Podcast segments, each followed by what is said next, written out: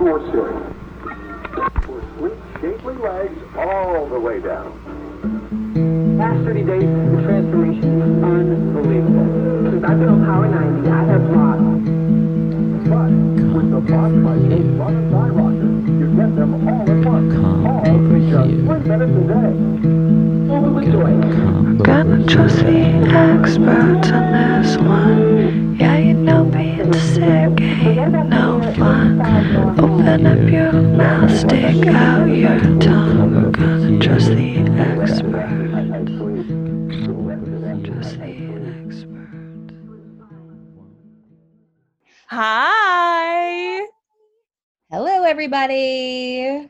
Hello out there in podcast land. Welcome to another edition of The Expert. The experts. I'm Irene Marquette. I'm Aggie Hewitt.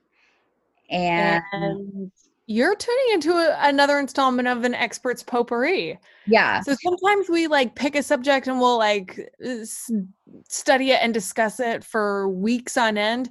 This time we're getting a random word and then we're each uh, coming to the table with our different interpretation of it and sharing it with each other. yeah. And this week, the word was mainstream. We were both so excited about it when we heard it. I know, because mainstream, just like talking about things that are mainstream, makes you immediately feel like you're like outside of the mainstream and like very edgy, which is good. Yes, that's true. um and it's just kind of you know it's just kind as you've said i'm an anthropologist and it's always fun to think about things that are going on in the mainstream like what are the people watching what are they listening to what what is like the dominant art of our time and what does that say about us is something i think Yes. about constantly I it's something that I think about as well. And um I would say in general mm, there are things in the mainstream that I really enjoy. But I would say on the whole I kind of skirt the edges. I would say I believe that I tend to skirt the edges as well. I feel like mainstream culture is something that has always seemed very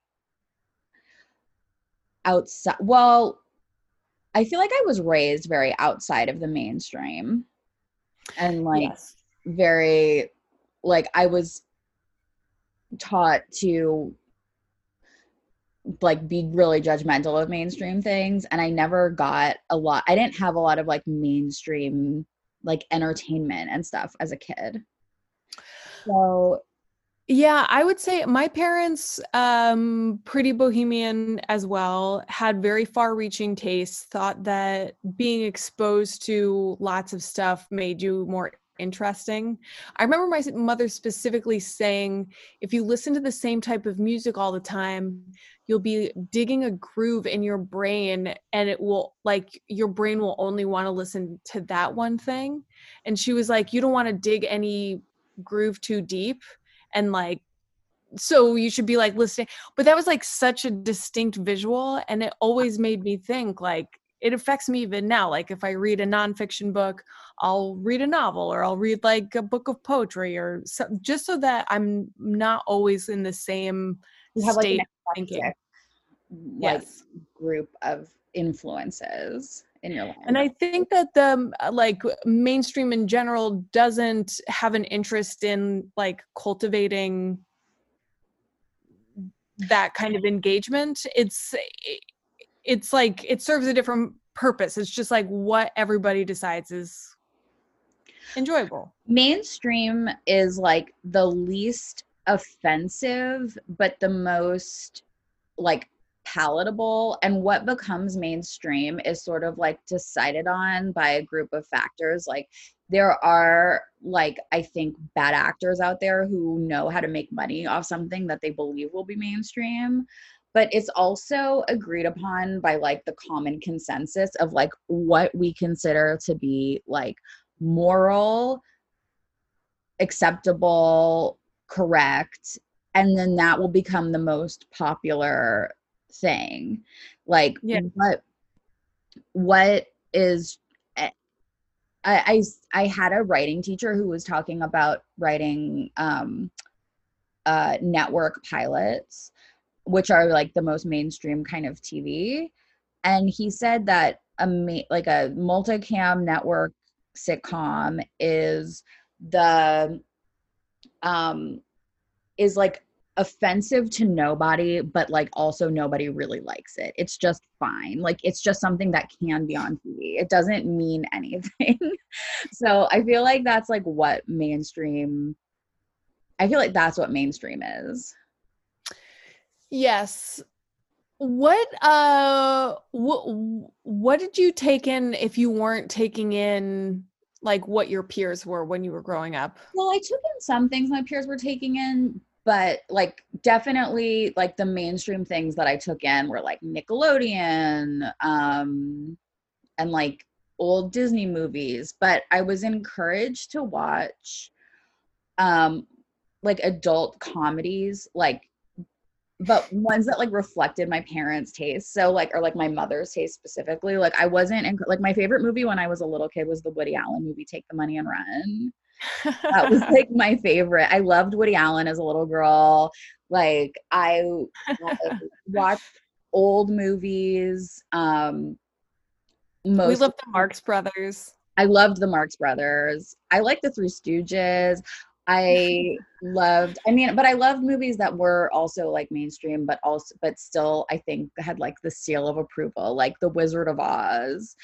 Yeah. Um, and then I a lot of my books, like you showed me when you were staying in a house, this book called The Goops that was like a manners book for children from like the 1910s. And I was like, yeah, I had that. I had books like that. I had like um I, instead of like the Disney version of things, I would get like the Hans Christian Andersen version of them, like that kind. That's so funny. We yeah, I was like that too. We were just talking about the um Little Mermaid the other day and somebody was somebody was like "Oh, I just found out about the real ending of the Little Mermaid. It's so fucked up. And I was like, she turns into sea foam. It's like it's Yeah. romantic.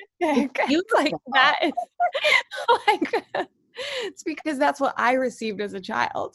yeah, because it's like you were taught that like tragedy is beautiful and like everything had to have like a sad ending. yeah, because suffering is noble. Yeah. um but i definitely like i always wanted mainstream things like one of the things i wanted was like i loved um these like young adult horror novels by this guy christopher pike Oh, I love those books. I love them too, and like books of that genre. And I was allowed to read them, but my mother would always, she considered those to be very mainstream. And she would always tell me, like, not like your mother, like you'll get a groove in your brain. She was like, the problem with books like that is if you read things like that now when you're a child, your taste is going to be the same when you're an adult. And if you read books like that when you're an adult, everyone's going to think you're stupid. That is amazing. And you know, that's basically Harold Bloom's argument against the Harry Potter franchise. oh he's right i mean i it makes sense to me like i i mean it's tr- it's trash for kids and you grow up and if you're still reading stuff like that you read trash like that's just the way that it goes not to say that i don't read trash but at least i know what it is I remember um, there was this used bookstore near my house when I was a kid and we lived in Albuquerque. And I used to like ride my bike down there and get like Mad Magazine books and, you know, whatever. But like I had like a real progression where I was reading kind of like Mad Magazine stuff. And then I was like reading weird, like, like Christopher Pike or Fear Street or VC Andrews. And then I started reading like John Grisham books and and uh, you know Robin Cook whatever that like kind of thriller writer. And I remember the girl who worked at the bookstore she was the daughter of the owner so she was probably like 25 but she seemed like such a mature woman to me. And I remember her pointing it out and being like, there's a progression of what you're like like what you're reading is getting more advanced every time. And she, you know, like when you're ready, let me know if you want like real recommendations for like good books. That's cool. Wow. I don't think I ever had anybody like that aware of my of like my progress. or like no, I've never definitely no one who worked in a store. Well, I think I was I, that was probably like what I did for fun, you know, is go there and I'm sure I was probably like talking her ear off about something. And you were probably the only kid that was like in there. yeah, just being like a really chatty kid. Yeah. Oh, yeah. and I'm sure because I remember like reading romance novels in the aisles there and thinking about it now, she was probably fully aware and just like let me do my thing. I think we talked about this a little bit when we talked about Justine. I Oh, yeah, that makes sense. relationship before. yeah, I've touched on it.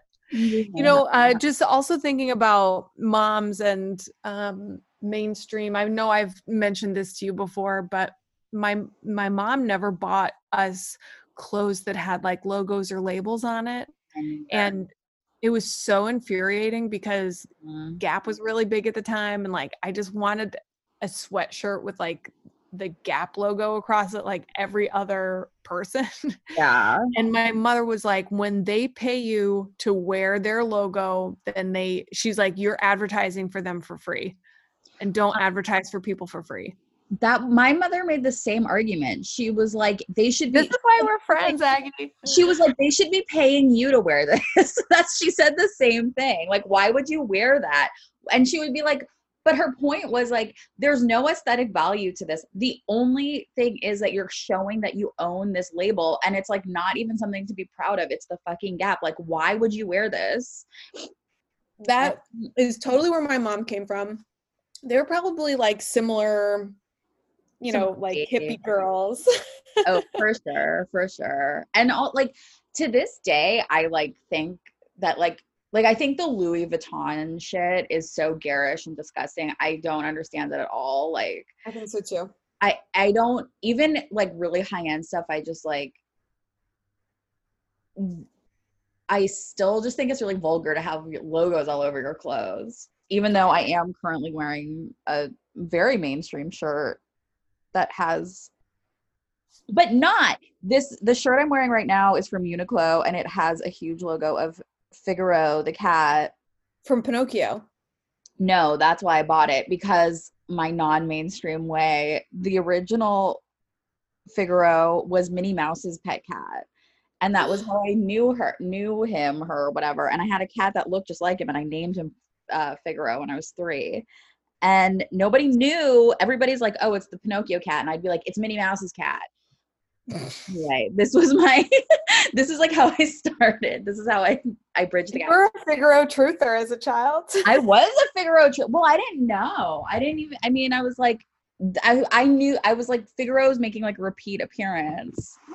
In yeah figaro's an actor he got an acting job in the movie pinocchio yeah, he played himself. it was a cameo. That's so funny. I know, but this is the only Minnie Mouse Figaro merchandise I've ever seen, which is very mainstream. I remember I wore a Tinkerbell shirt once and uh I was like, I don't know, 22. And it was I remember my friend being like, "Why did you get that?" I was like, I don't know, I thought it was cool. I never had like a Disney shirt before. I never had one except for well, I had a couple. So when I was in junior high, it became like a trend that like all the cool girls were wearing like baby Disney shirts Yeah. that were for like little girls. And I got one and wore it to school and I felt like a huge poser because I wasn't like in the cool girl group, but I just like wanted the shirt. So, but it but I did have the best one, I thought, because it had like all of them on it. And also the other only other thing I ever had like that, which I cherished, was when I was a child, everybody wore shirts with Bart Simpson on them saying things, Mhm. which also kind of fell into like the category of things I couldn't have.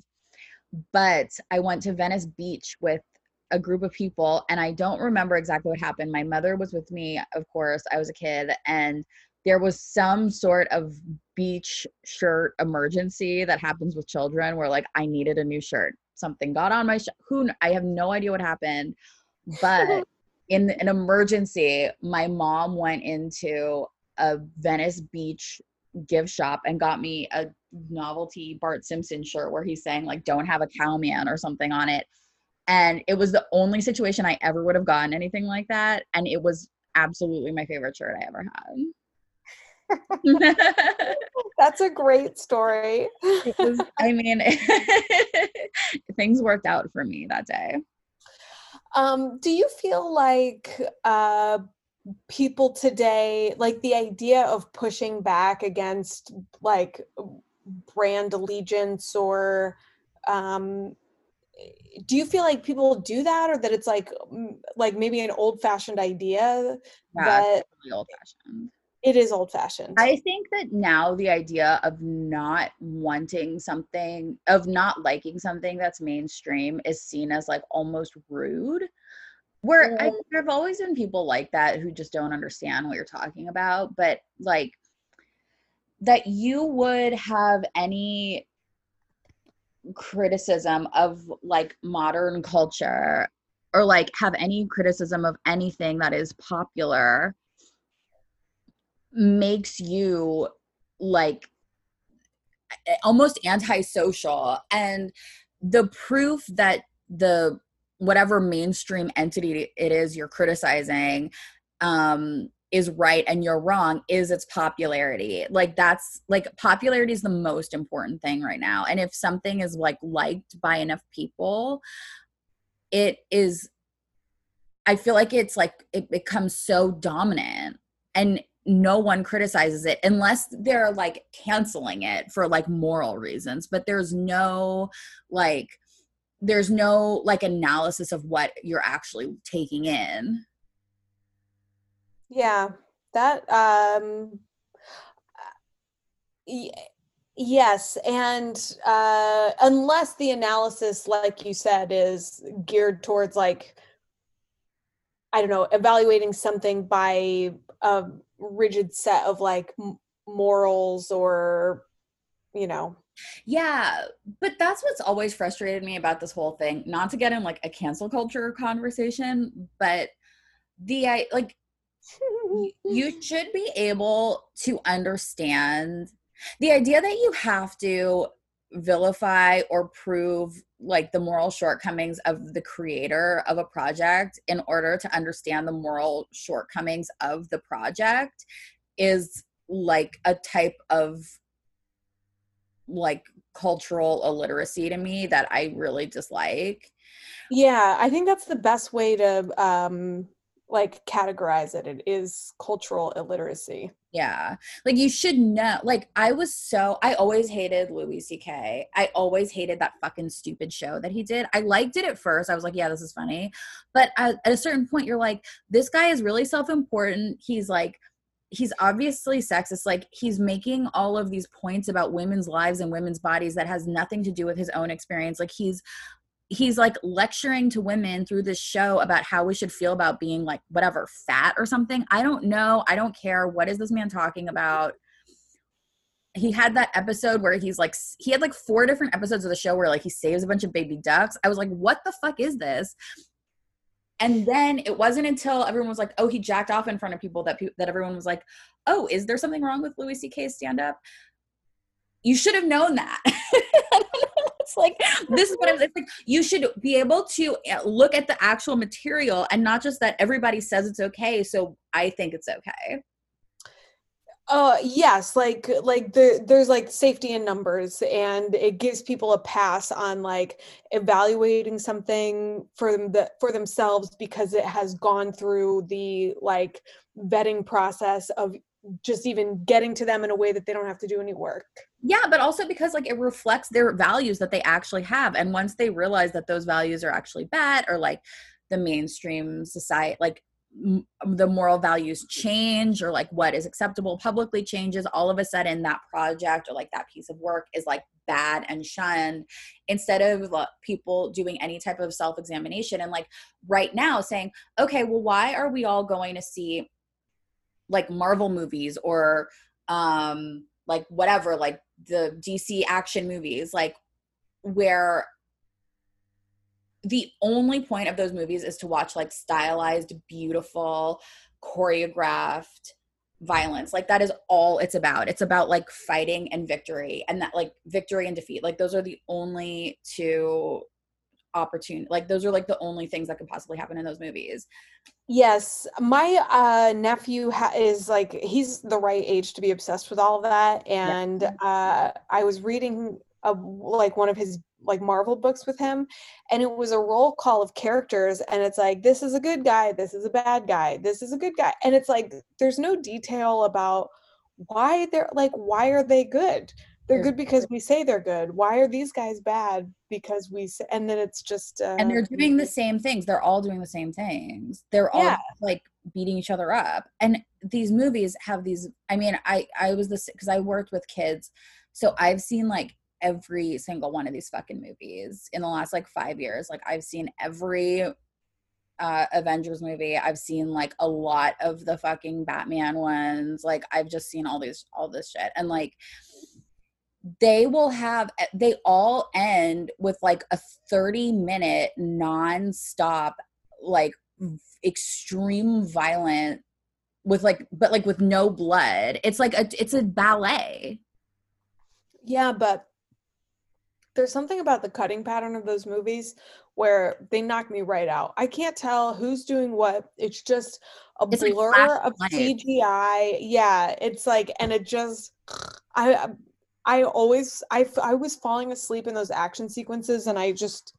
stopped going to see those movies because honestly, I can't make heads or tails of them. i can't either and i just like start like i just like disassociate Me too. Um, I uh watched this really great. Did, did you ever see the show, the web series that RuPaul did? RuPaul Drives dot dot dot, and there's all these different people. Like he did one with Courtney Stodden. That's great. really no Yeah. but i love to see that You should see it. It was. I feel like when she was really relevant, and people were like, "What the fuck is going on?"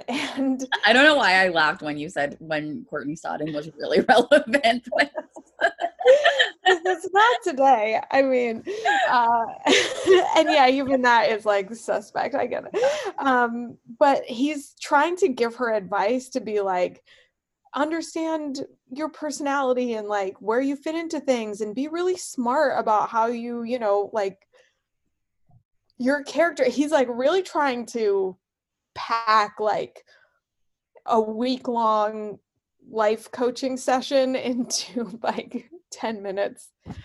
Uh, I felt for her. But there's a great episode with John Waters where they're um, John Waters is so funny and the two of them are so charming together and I think that people should watch it but they they're talking about like themselves being outsiders and how they never really fit in and John Waters says everybody wants to be an outsider it's more perverted to try and be an insider now for sure.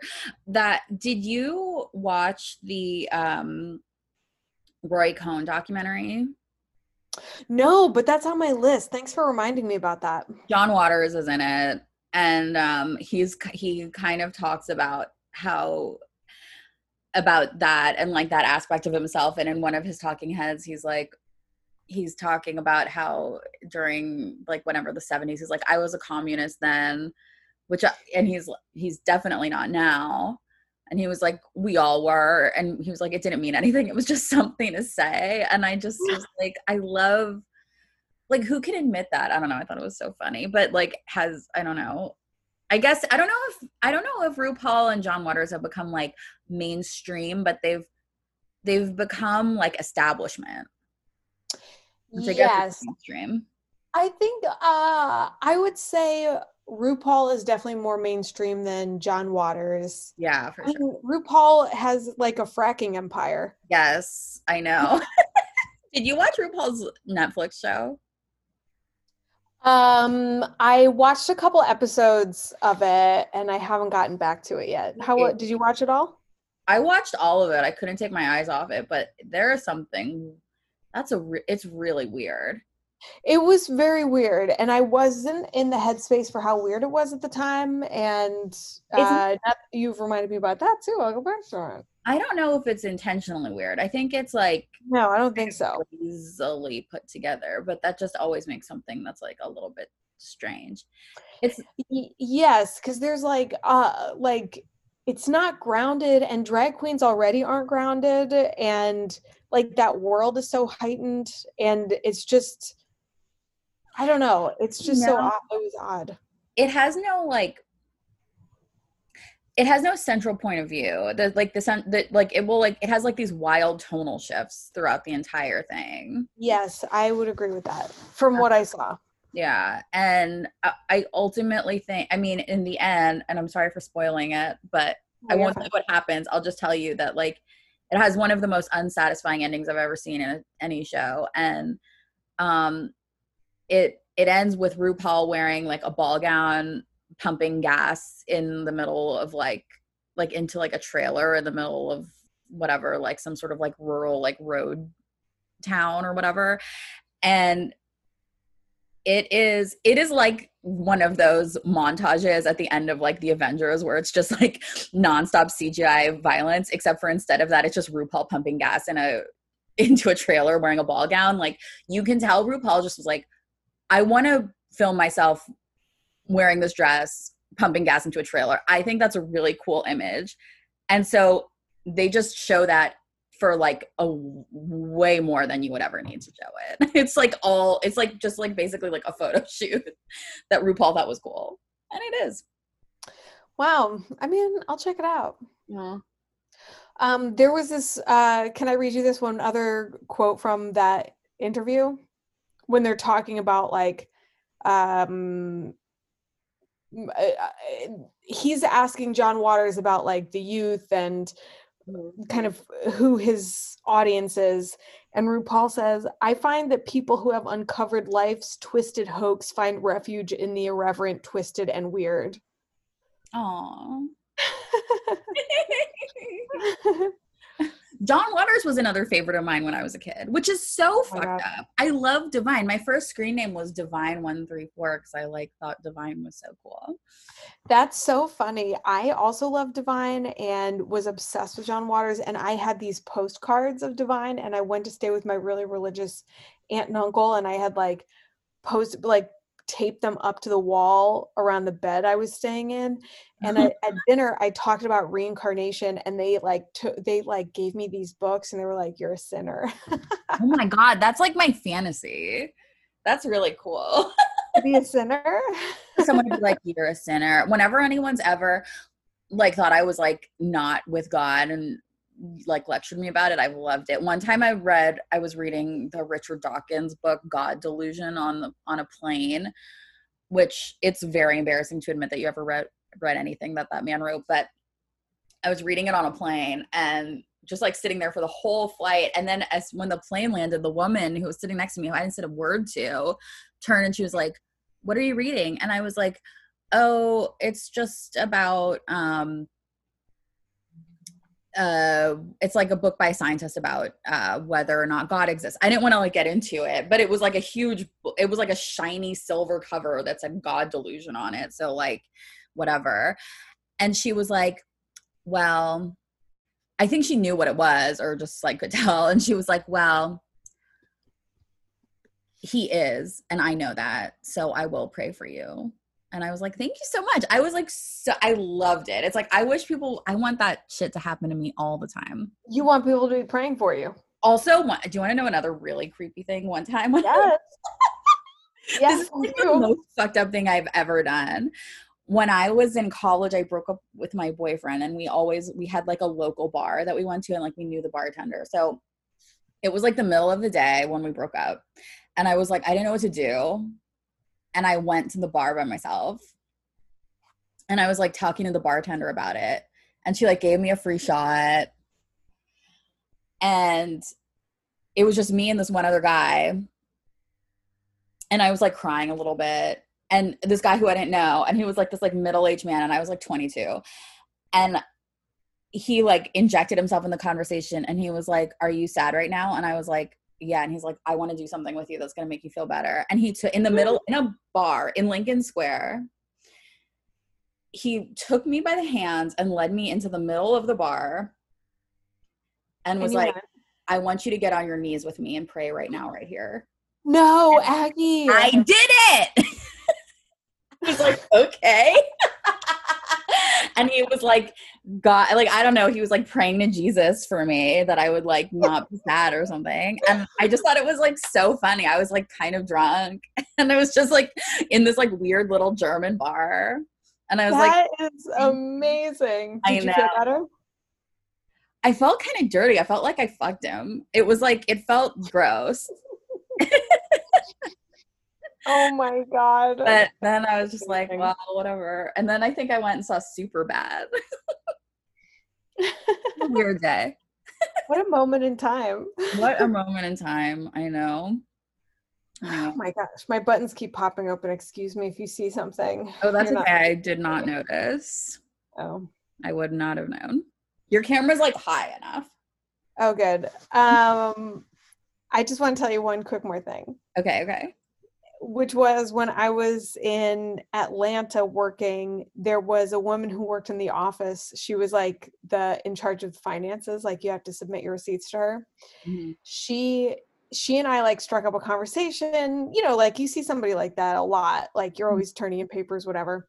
She was always really friendly, really nice. And I remember um we were like by the copier one day and she was like, Oh, I'm I've been going to this um she's like, I just decided to like explore. And I was like, oh, I've been exploring Atlanta too. And she's like, I've been going to this uh like m- mouth harp like thing. It's like a choir, it's in a church. And I was like, oh, that sounds like really weird and fun. And she was like, you should come. So she sent me the info. I ended up not being able to go for whatever reason. And I went into the office and I was wearing a t-shirt of Belladonna of Sadness. Do you know what that Japanese anime is? Um, yes, I have a postcard of it from that you sent me on my fridge. That's right. I love Belladonna of Sadness. But it's a fucked up movie and uh she asked me about my shirt and I stood in I stood like in a copy room and told her everything that happens in that movie, which involves a woman being ravaged by all of the knights of the kingdom and then becoming like invoking the devil to become like this super powerful witch and et cetera, et cetera. And the woman was horrified. And it was one of those things where I was like, I should probably stop, but my story's not over. Yeah. you had to finish. she never talked to me again and i remember thinking like oh she wasn't inviting me to that like choir thing as like a weird fun thing to do it's because she was probably very religious Yeah.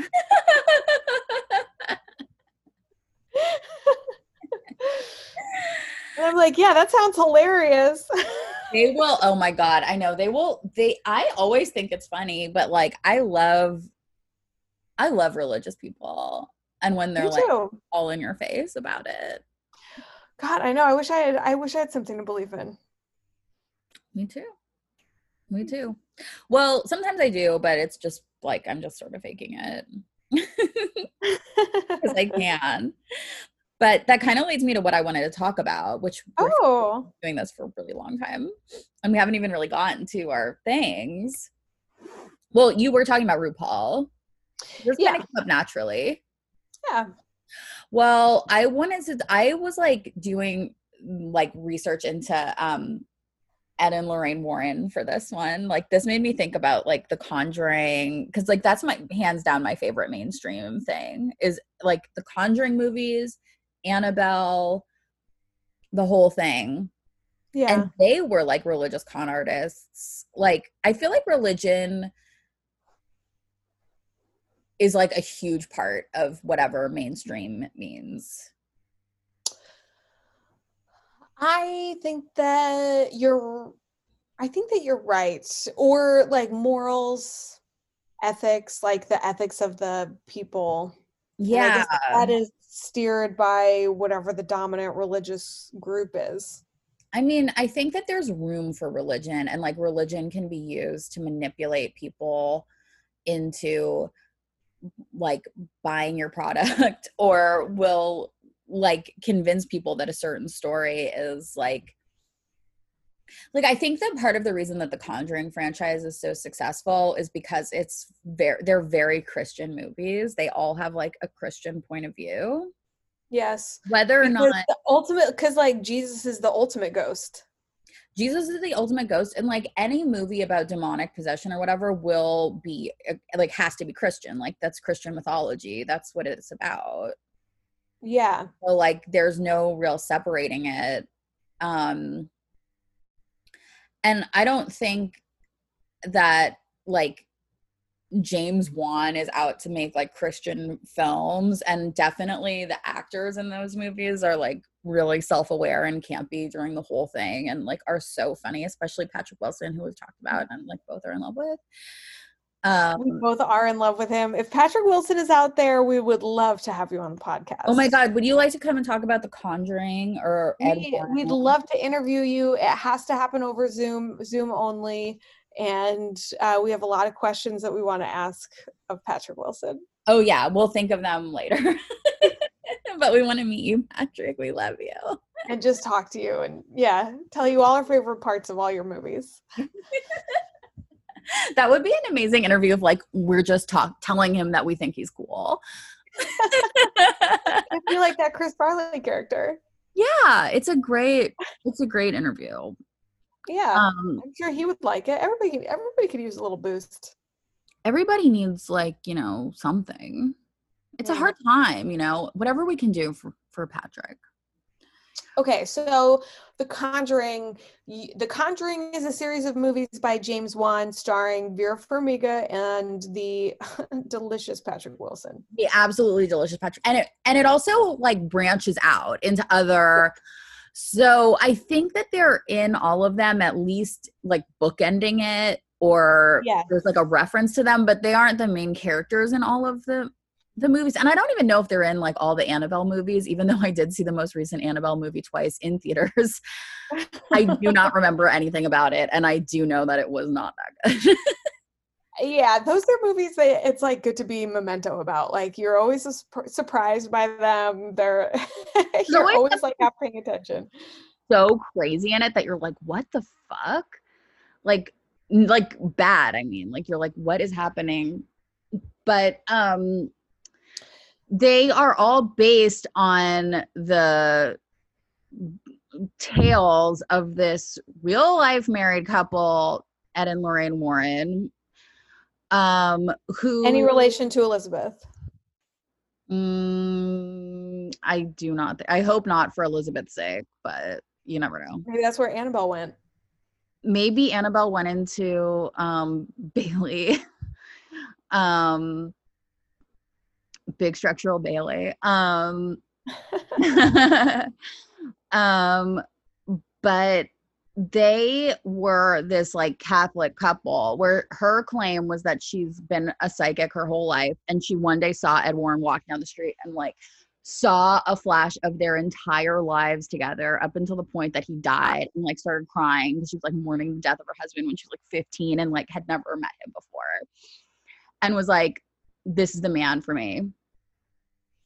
And they were allegedly both devout catholics and they got together and decided that he was a demonologist and she was a psychic and they were going to do these investigations. And the way that they they started a a facility or something called the New England like paranormal research society and they would do all of these like demon hunting or like haunted house like visits and exorcisms and stuff for free but they owned the rights to all of it. So they sold books movies tv shows like that was how they made all of their money. So they were kind of geniuses but they were also a little bit evil themselves because a lot of what they were like talking about or like a lot of what they were researching there was always like a real crime involved like fame like the amityville horror like you know that story everybody knows it. Oh yeah, I read that book. yeah so that was there was a real murder in this house where this guy killed his entire family and then this other family, the Lutzes, moved in and stayed for 28 days. And they said that there was green ooze coming out of the walls. There was a disgusting smell of corpses. There were red eyes watching them. There were flies everywhere. Um, which they later admitted was like entirely a hoax that they cooked up with their lawyer and like maybe with Ed and Lorraine as well. I'm not sure.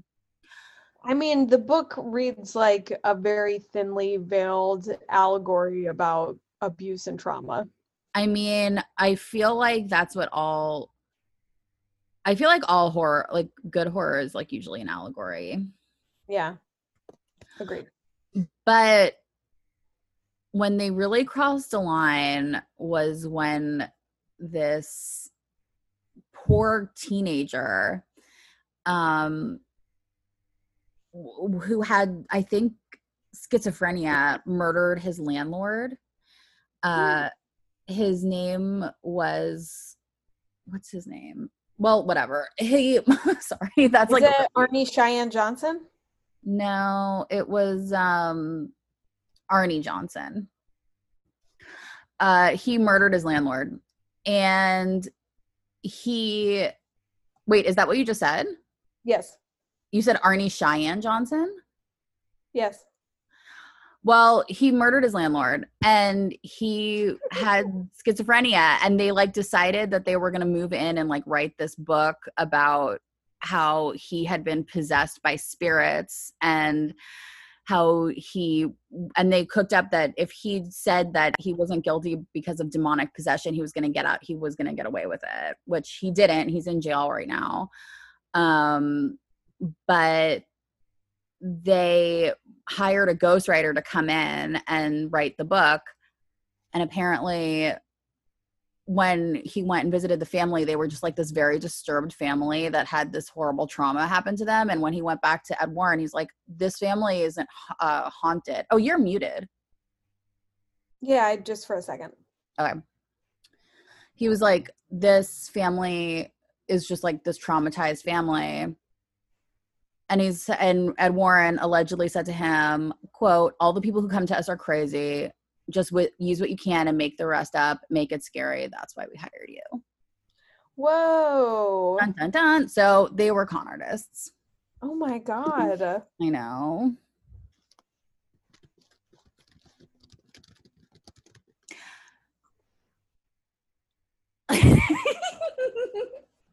Irene just sent me a message and I laughed at it. Okay, so yeah.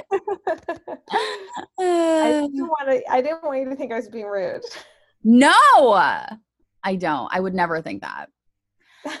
Um, I um I love the idea of ghost hunters. what is wrong with them? I feel like you have to be so crazy to dedicate your entire life to something like that. I mean, I think you have to I like I think Ed and Lorraine Warren were like literal psychopaths. Damn. Cuz how I mean, to be so dedicated to like a con that you are going to do that like they did that for their entire lives she died when she was 92 years old and she was still saying this shit Yeah, I mean they just they they really committed to it and they did so much uh oh, Aggie, there's a new Conjuring film coming out in 2021 based on the story you just told about Arnie Johnson called The Conjuring, The Devil Made Me Do It. yeah because the book was called devil in connecticut that they wrote about him. And their estate's going to get all the money get money from it Patrick Wilson and Vera Farmiga is in that too. well guess what? I'll see it fucking opening night. I don't care. I'm going to see it. I love this shit. But it I is a little bit fucked up. Yes. What did you think about the Annabelle doll disappearing? I didn't really understand what was going on or why everybody was saying that, but I appreciate I like any Annabelle news. I think someone updated the Wikipedia page and said Annabelle's gone missing. And then everybody had to like jump on and be like, "No, Annabelle's not missing. There's no such thing as Annabelle. Like Annabelle's not really a haunted doll," which is so Okay. Annoying. Like. You're assaulting my faith right now. I know my religion is Annabelle. She's my Jesus. And Get on the floor of this bar and pray to Annabelle and pray- oh my god, what if when that guy made me pray in the bar, I was like, but instead of Jesus, make it Annabelle, and he'd be like, you "Who would have that?" fucked him for real. I know he would have gone nuts. Um, I know. Anna. Well, Annabelle did exist at that time, but people didn't know about it. And the real Annabelle is famously a Raggedy Ann doll, A raggedy, a really creepy looking Raggedy Ann a doll. big Raggedy Ann doll. Yeah, that it's more disturbing than the Annabelle of the film.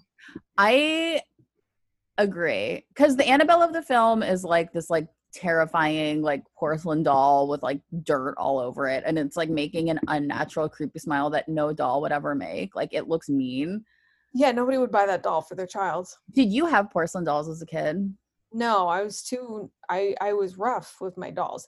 My mom made dolls like out of pantyhose and stuffing. oh really Yeah. i had two porcelain dolls You did?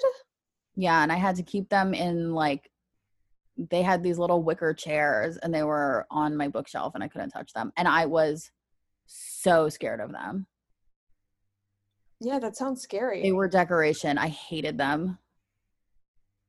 I wanted stuff like that, but I wanted it to like I don't know, I just wasn't good at playing with things like that. Like I wasn't going to sit and like brush a doll's hair. I couldn't play with it. I couldn't even reach it. It was like on top of my bookshelf. My mom put it up there just to torture me. like they were just there. I couldn't reach them. I I think I like almost never touched them. Wow. Yeah. They were just I my they my mom put them on a shelf too high for me to reach in my bedroom. And that was it. And now I love Annabelle.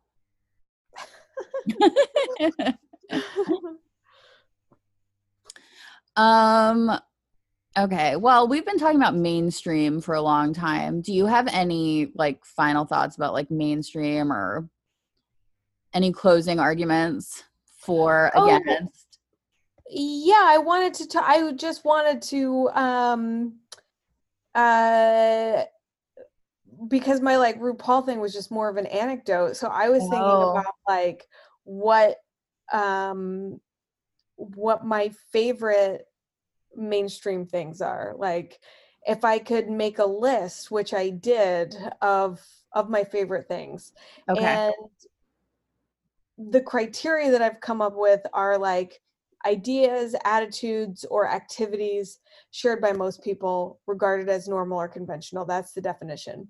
So when I'm thinking about this, I'm talking about like things that fall into those categories that are accessible and available to everybody. So like books you can get in an airport, movies that play in every single town, like shows that are on every television that if you mention them to your grandmother or your aunt, they'd be like, "Oh yeah, I heard of that," or "I've heard of that actor."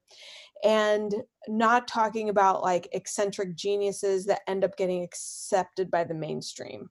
So not like David Bowie or Prince or like Stanley Kubrick, uh, any of the uh, like just like basic straight up what are things in this realm that I think are good. Okay, let's hear it. Okay. Einstein bagels. Really? I like Einstein bagels. If there's an Einstein bagels available, I'll get a bagel. Okay. Do you judge me? I don't judge you, but I Einstein bagels to me it was always like just if there wasn't a good bagel around. Yeah, but if it's around, then I'm happy about it. I know what I'm gonna get. Okay. I'll be like, ooh, Einstein, that's good. I know what I'm gonna get. okay, that's fair. I mean, that's how I might feel about maybe a Wetzel's pretzels. Oh yeah, what that sounds like that sounds really good. Really. I also love like um a uh blaze pizza or like a pizza rev. Oh, I do think that those are fun. Yeah. I love them. I go crazy for them. Chipotle as well. Chipotle's good Anytime. anytime. Um, the Carpenters. Uh well, was Karen Carpenter an eccentric genius who became accepted by the mainstream? Or was she mainstream and became an eccentric genius? I think it's column B. Yeah, I think you're right. That's why she's on my list. And it's it's older, and I feel like it's a little eccentric to even like the Carpenters or like know who they are. But yeah. And then there was yeah. Yeah. Um herbal essences. Okay, I used to love herbal essences and then um but it's been years. Years and years and years. Um the writing of Dennis Lehane. Oh yeah, you've always liked Dennis Lehane. Yeah, he did Shutter Island. He's good. If you're in an airport, it's like what Dennis Lehane is available. Great. Yeah. I can knock this off on the ride. Thrills, sure. chills. It's got it all. It's got it all. Um I'm gonna name three TV shows. Okay. Game of Thrones, Love it. American Horror Story, Love it. Law and Order SVU. Everybody loves that shit. That's what I'm saying. It's just like these are things that not controversial, things that I like. Because I feel like I I like we said this earlier, I like to go off the beaten track a little bit. Yeah. So today is about celebrating things that are on the beaten track. Yes. Like Dancing with the Stars. yes. Dancing with the Stars also put the Olympics in there. The Olympics are about the most mainstream thing on the planet. And it's great. What's not to like? Here's the thing Dancing with the Stars is watching people learn. Uh-huh. The Olympics, uh, watching people be excellent.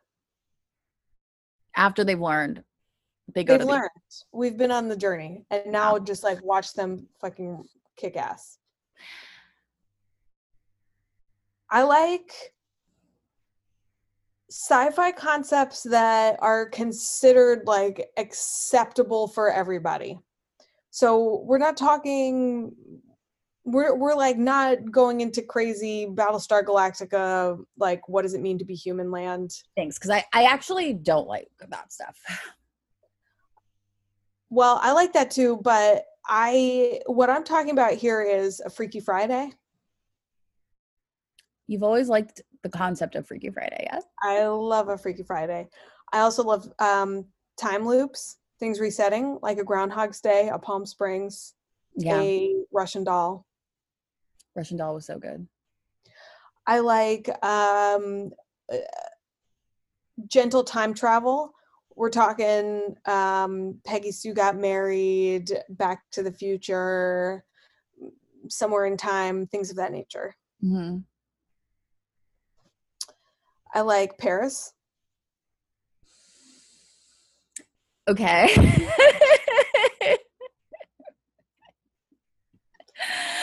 I get all cities are mainstream. cities are mainstream but i think that there's also some cities that are like cooler to like it's like if if you're like oh i love hong kong or if you're like oh i love tokyo Yeah. that's even like if you're like oh i love barcelona that's different than like a girl who likes paris right. I, say I like Paris, I'm talking about, you know, the cabarets, the culture, the ideas, the thoughts, all that stuff. You know what else I like? I like um, pictures of the Eiffel Tower. I like um, Audrey Hepburn uh, walking down a Parisian street. I like the most basic, like TJ Maxx, you know, You're talking about like- dorm room art. Yeah. like I'm talking about dorm room like, art. light up, like a weird painting, mass market, like painting with like an Eiffel Tower that like really lights up on it. yes like okay. There's a lot that like paris means to me like as just like as an idea and as a place Sure. but just the most basic images of it i find very appealing okay. That's um, you're allowed. like you should like Paris. i love paris I love Paris. it's a great i mean it it delivers in a similar way um uh, movie stars of days gone by i'm talking about marilyn monroe Yeah. I-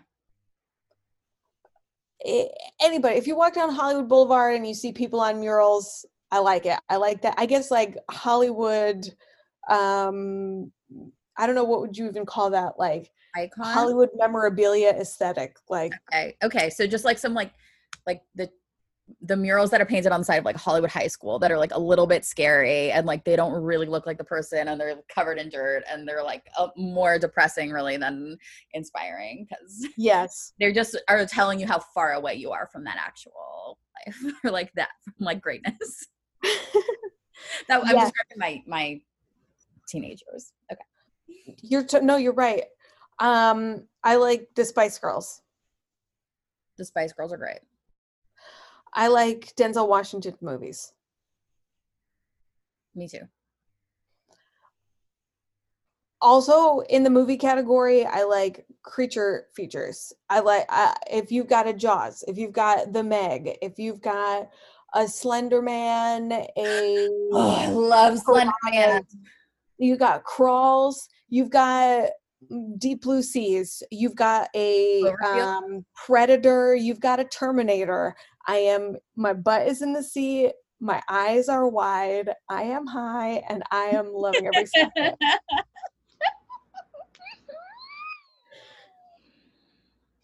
okay. Um, I like the work of Michael Crichton. I've never read any. I never read Jurassic Park or what else has he written?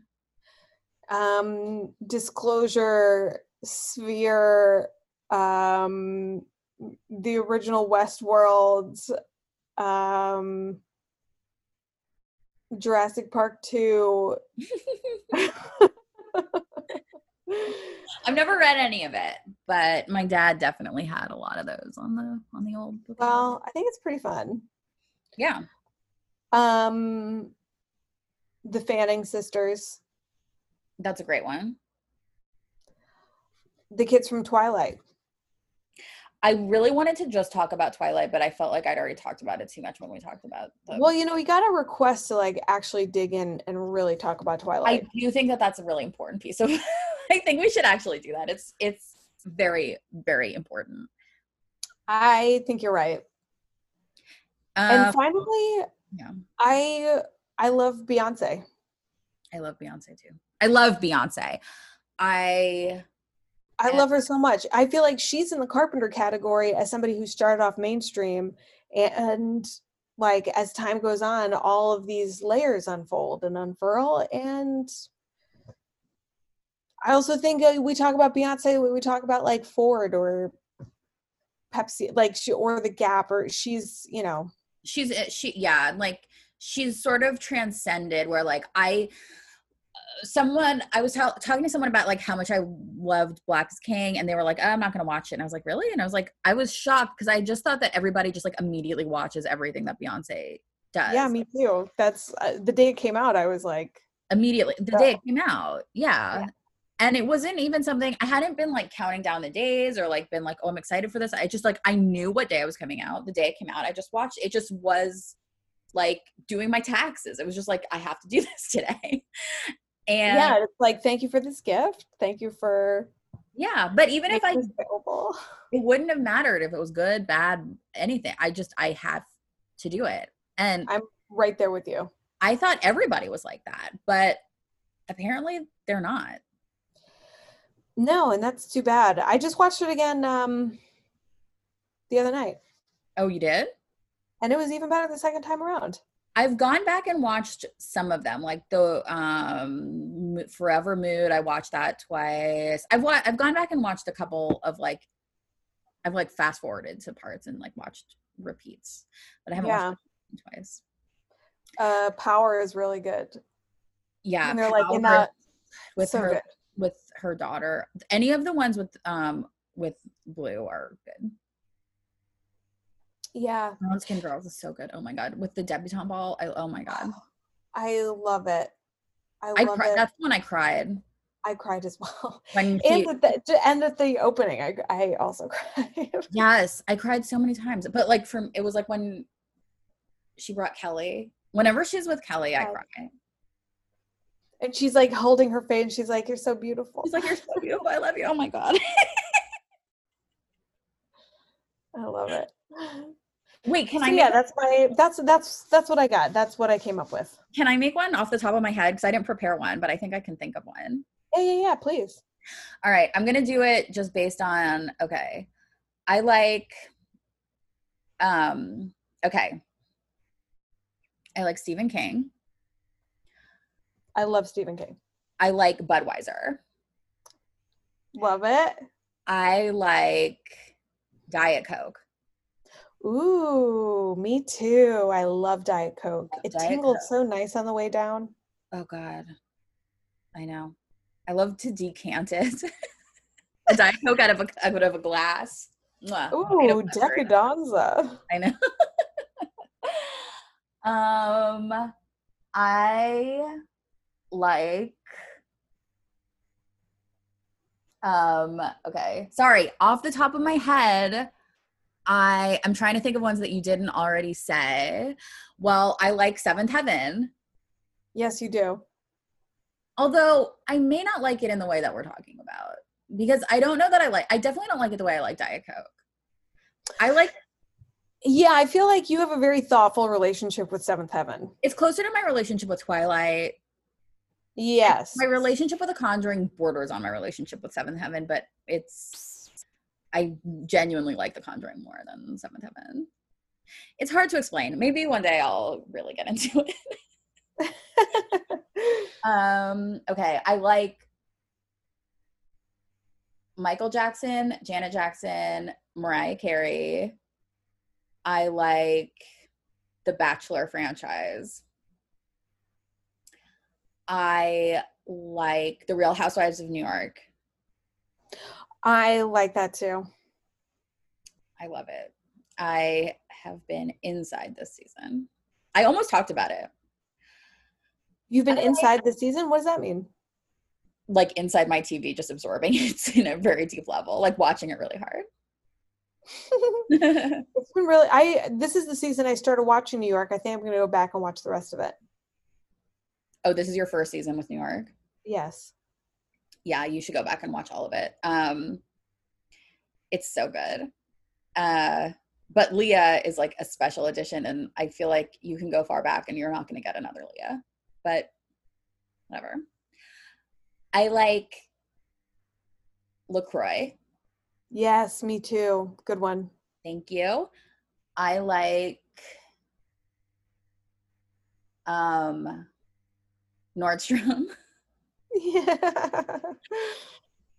I like McDonald's, which is bad. yeah, And- me too though. I'll have a, a cheeseburger with no meat. Yeah, I get a happy meal sometimes. it's fucking good. So good. Um, okay, I'm gonna think of two more and then I'll stop. I like well, maybe I can't think of any more. What other mainstream things do I like? I mean, everything I like is Oprah. mainstream. You like Oprah. I We like Oprah. Oprah. I deeply love Oprah. She's the most important thing in my life. And I like kids. That's great. That's really good.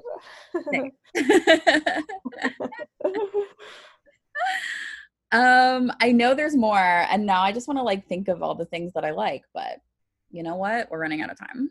we are. But that was that was great. It was uh, I love to learn more about the Warrens. Yeah, and I love to think about and learn about RuPaul and fucking John Waters. It's so good. Um maybe we could post a link to that YouTube in the show description for our lovely listeners. That would be great. Let's do it. Let's do it. Yeah. All right. Well, oh, should we do another word? Yeah, let's do it. This is just so fun. I hope we get mainstream again so we get to do another list of the mainstream things we like and think about talk about Diet Coke. oh my god. What is that? Irene, you're never gonna guess. I'm not. Neighbor. oh my god. We are neighbors. We are neighbors. Everybody's going to learn about it next week. Yeah, that is amazing. That's really perfect. Perfect. All right. Well, Okay. Well, we will see you next week. to discuss neighbor, why don't you give us a rating? Rate, review. This I don't know if you can do both. Subscribe, we. Patreon. But if we did, we would ask for you to donate to it. And yeah, somebody asked if we had it. If anybody else is interested, I mean, we might throw it up. we're thinking about it. We've got we've got some secret stash of stuff that we could share with you. Oh yeah, and we could make more secrets. We we have no end of secrets. You could get our unfettered opinions about stuff. Yeah, the Do you want to hear us talk about the Reagans? Donate to our Patreon that doesn't exist yet. yeah, the experts uncen- uncensored. All right. Uh, have a good week. We will see you later. Next time, bye. Score series. For sweet, shapely legs all the way down. Last 30 days, the transformation is unbelievable. Since I've been on Power 90, I have lost But with the Boss Bicycle All in just three minutes a day. Gonna trust the experts on this one. Yeah, you know being sick ain't no fun. Open up your mouth, stick out your tongue. We're gonna trust the expert. Trust the expert.